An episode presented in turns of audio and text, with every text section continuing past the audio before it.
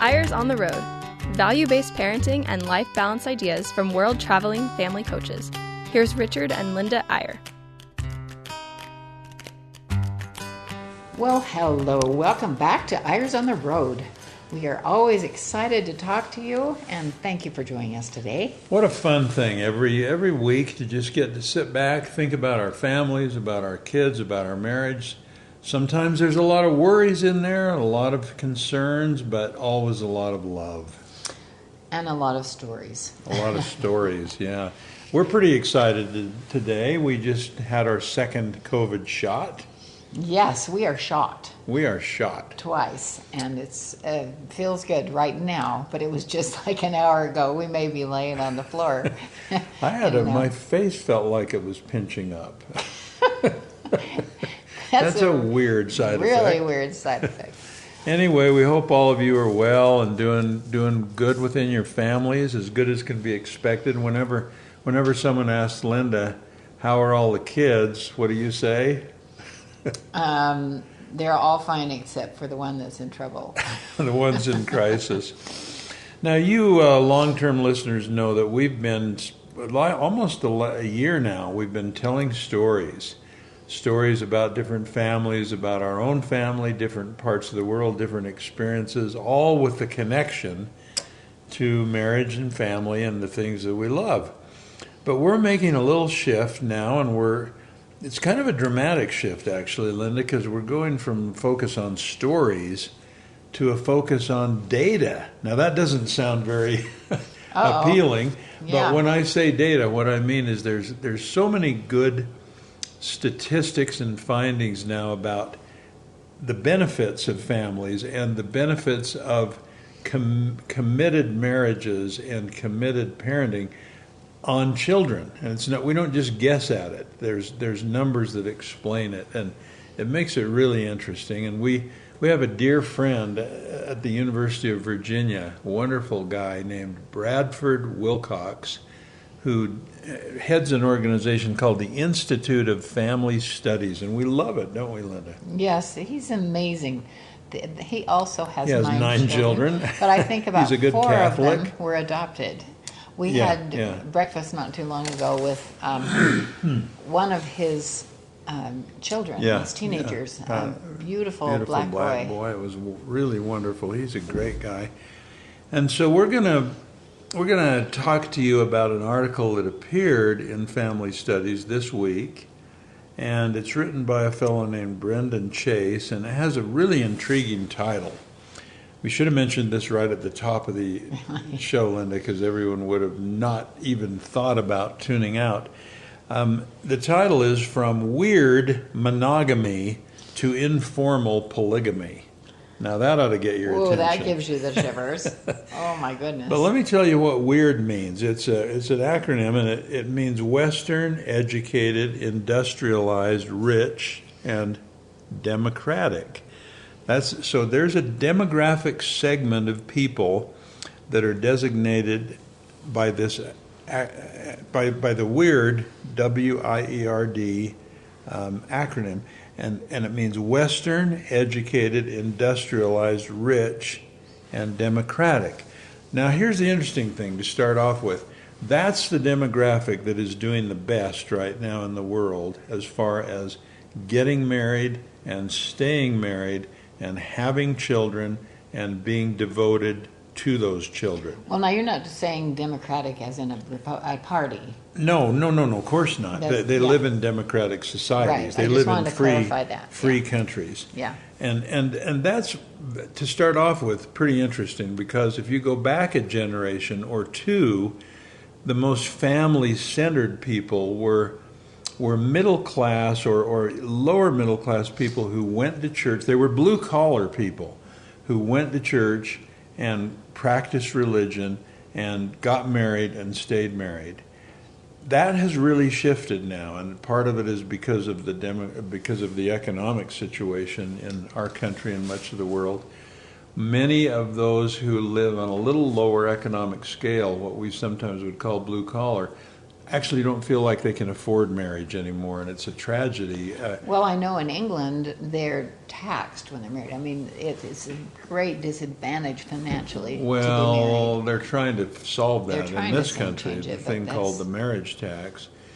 But the ones who are statistically the, the families that are staying together the longest, where the commitment to marriage is strongest, are again weird, Western educated, industrialized, rich, rich, and democratic.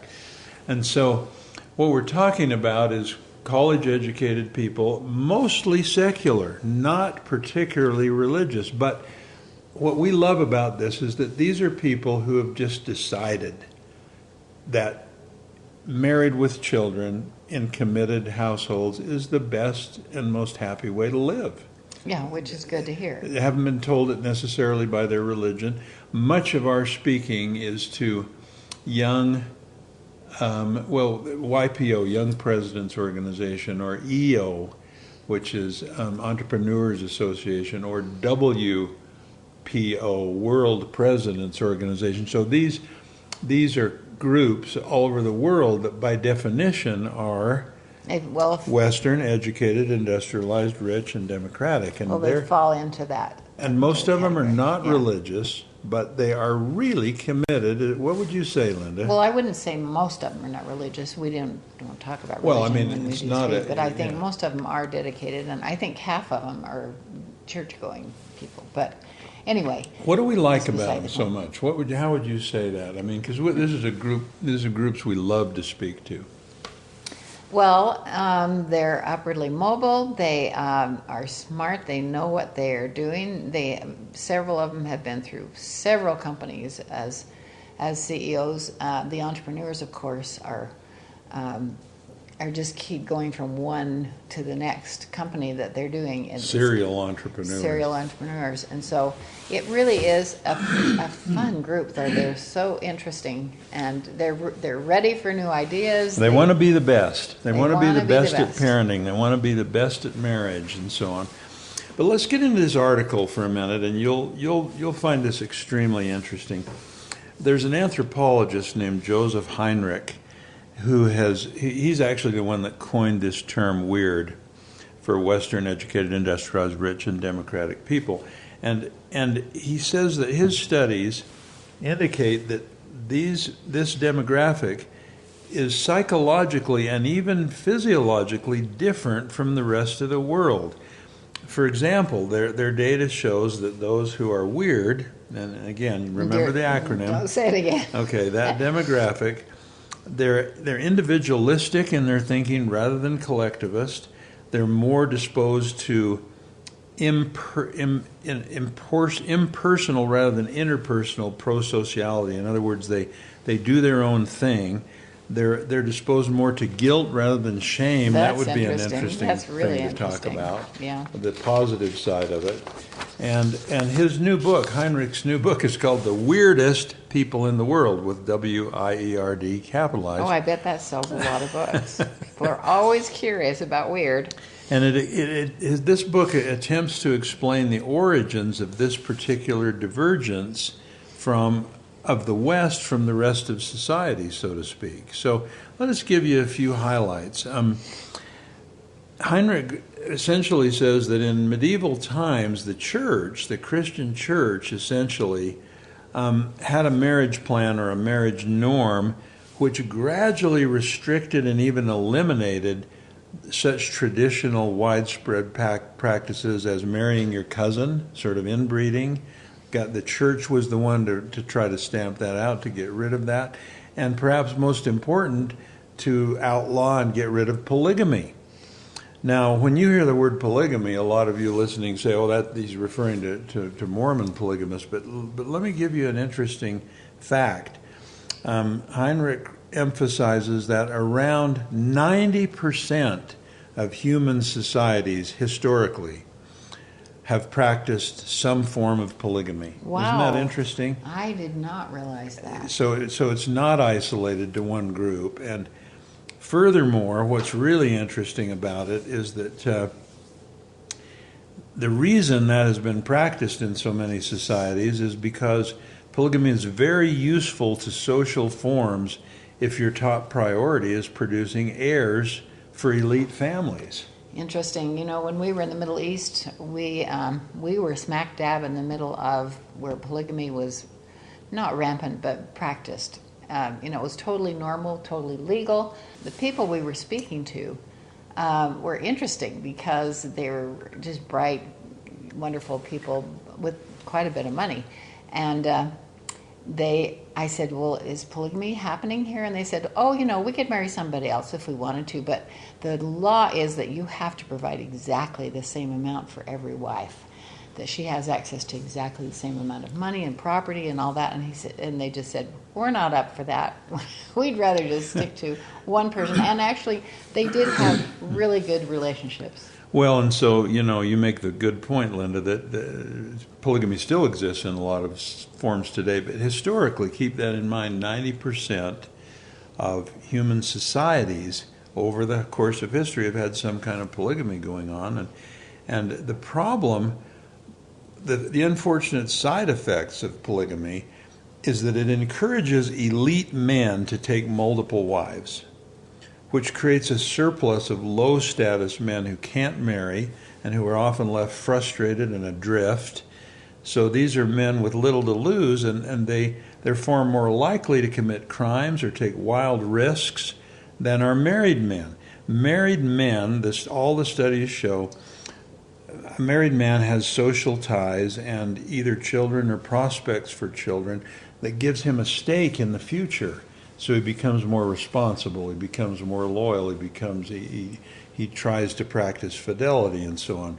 Whereas in in a polygamous society, uh, a lot of the opposite effects go on. So going back to the church, you mean in a monogamous? Yeah, yeah. The monogamist is you know is is drawn to. He has a stake in the future. He has children. Oh, he becomes okay. responsible. But let's go back again to the medieval church where they're trying to eliminate cousin marriage and polygamy and other forms.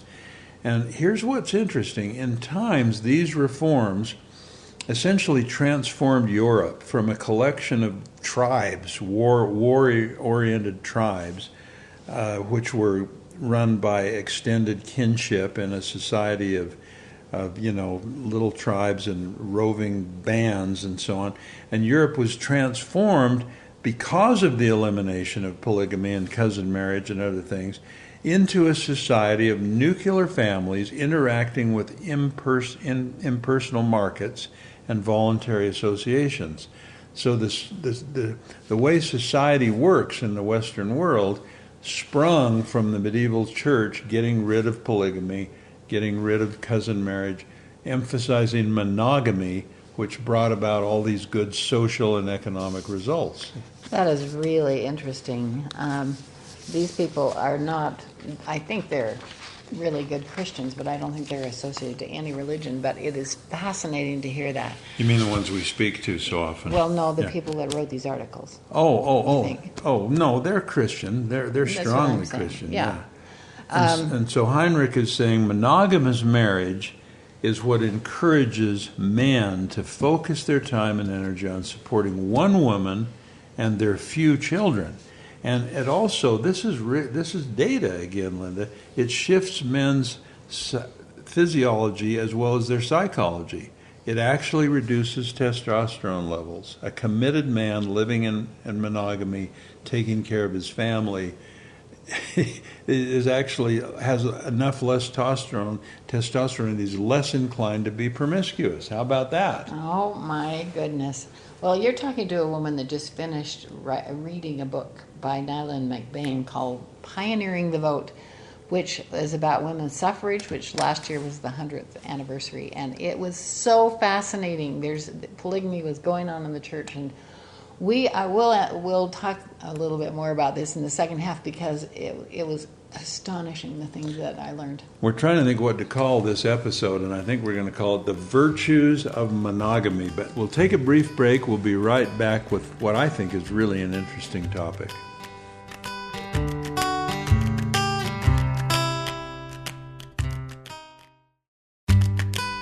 Welcome back to Eyres on the Road. Here's Richard and Linda Eyre. And we're back.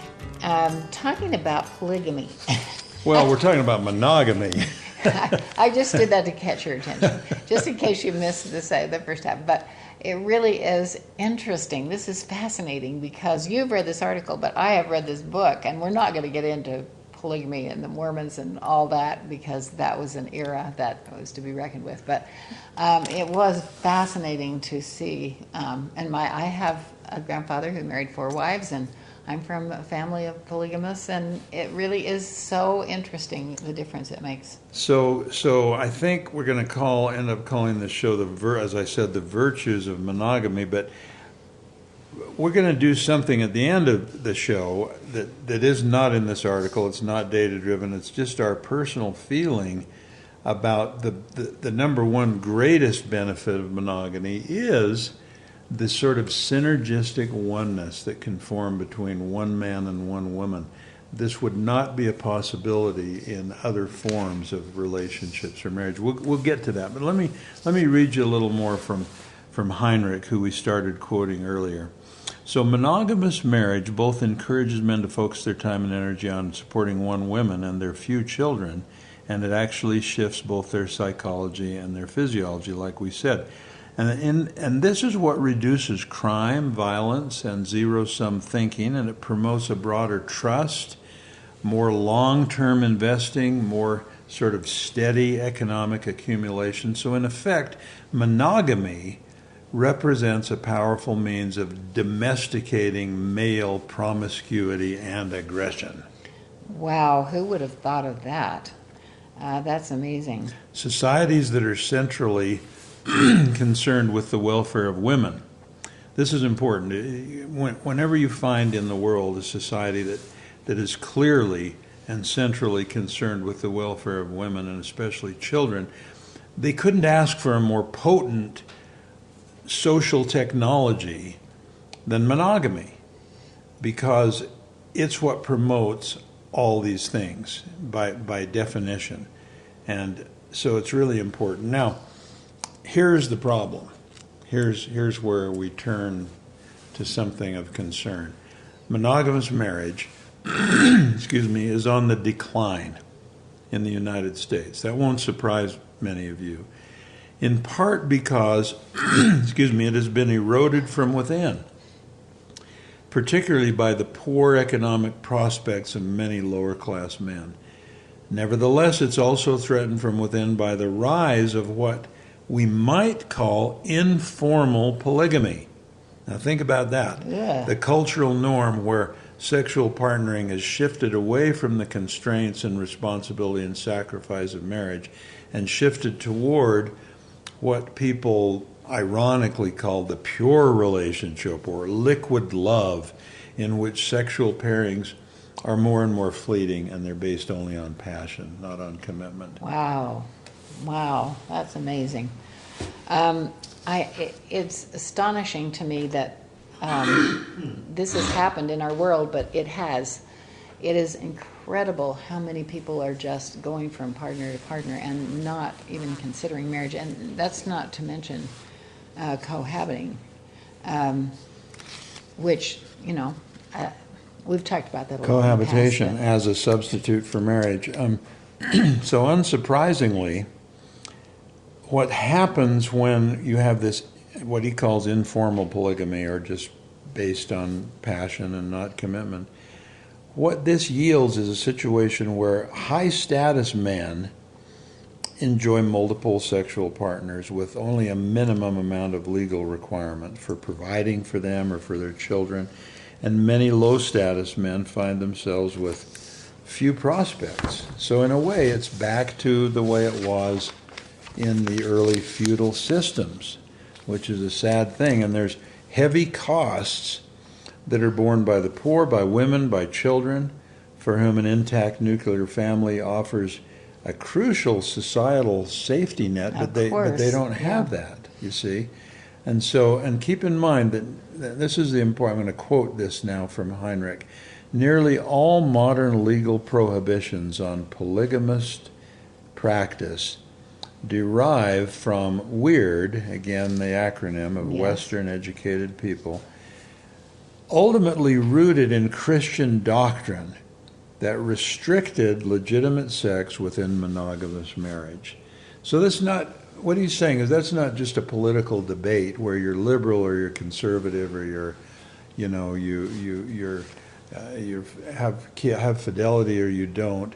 This is an economic thing. It's a political thing. It's a social thing, and the, the frankly the results of monogamous marriages are a stronger society, and the results of any kind of polygamy, legal or illegal, or uh, the kind of promiscuity that he calls informal polygamy, all the societal results of that are negative. Well, um, now you might say, what about the Mormon pioneers? What about the Mormon pioneers? Yeah, absolutely. And, and was there some justification there? And and you know, uh, of course, the main theory there among LDS people, and it certainly has some merit, is that they were crossing the plains. The men were getting killed. There were women that didn't have a family. They were not attached. Uh, the polygamy was very restricted. It was it was governed by the church and by the acquiescence of both the man and the woman. You can say a lot of positive things about that form of polygamy, but only for a short amount of time, just to solve that problem, just to populate the West. I, I find a hard time justifying it beyond well, that. It absolutely brought on huge problems, also, especially for the women's vote. For you realize that women in Utah could vote uh, for a long time, and then for when they they discovered there was polygamy for 17 years, they were not allowed to vote anymore. Wow! It, there are huge ramifications. Is that this. right? So, is it yeah. true that women were the, voted first in Utah of anywhere in the nation? Right. But then, because of the restraints or restrictions placed on because of polygamy. Because yeah. of polygamy, they they were 17 yeah. years. Yeah, they were it was a a huge, wow. huge thing in uh, history in the church.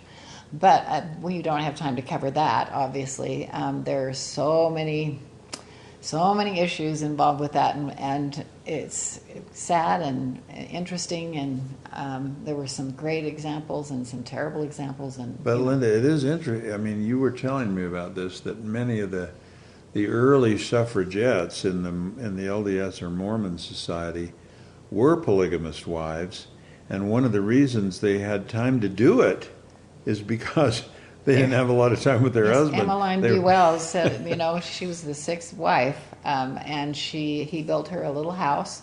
And it's true, a lot of these men had money and means and so on, and they could care for these people and many children.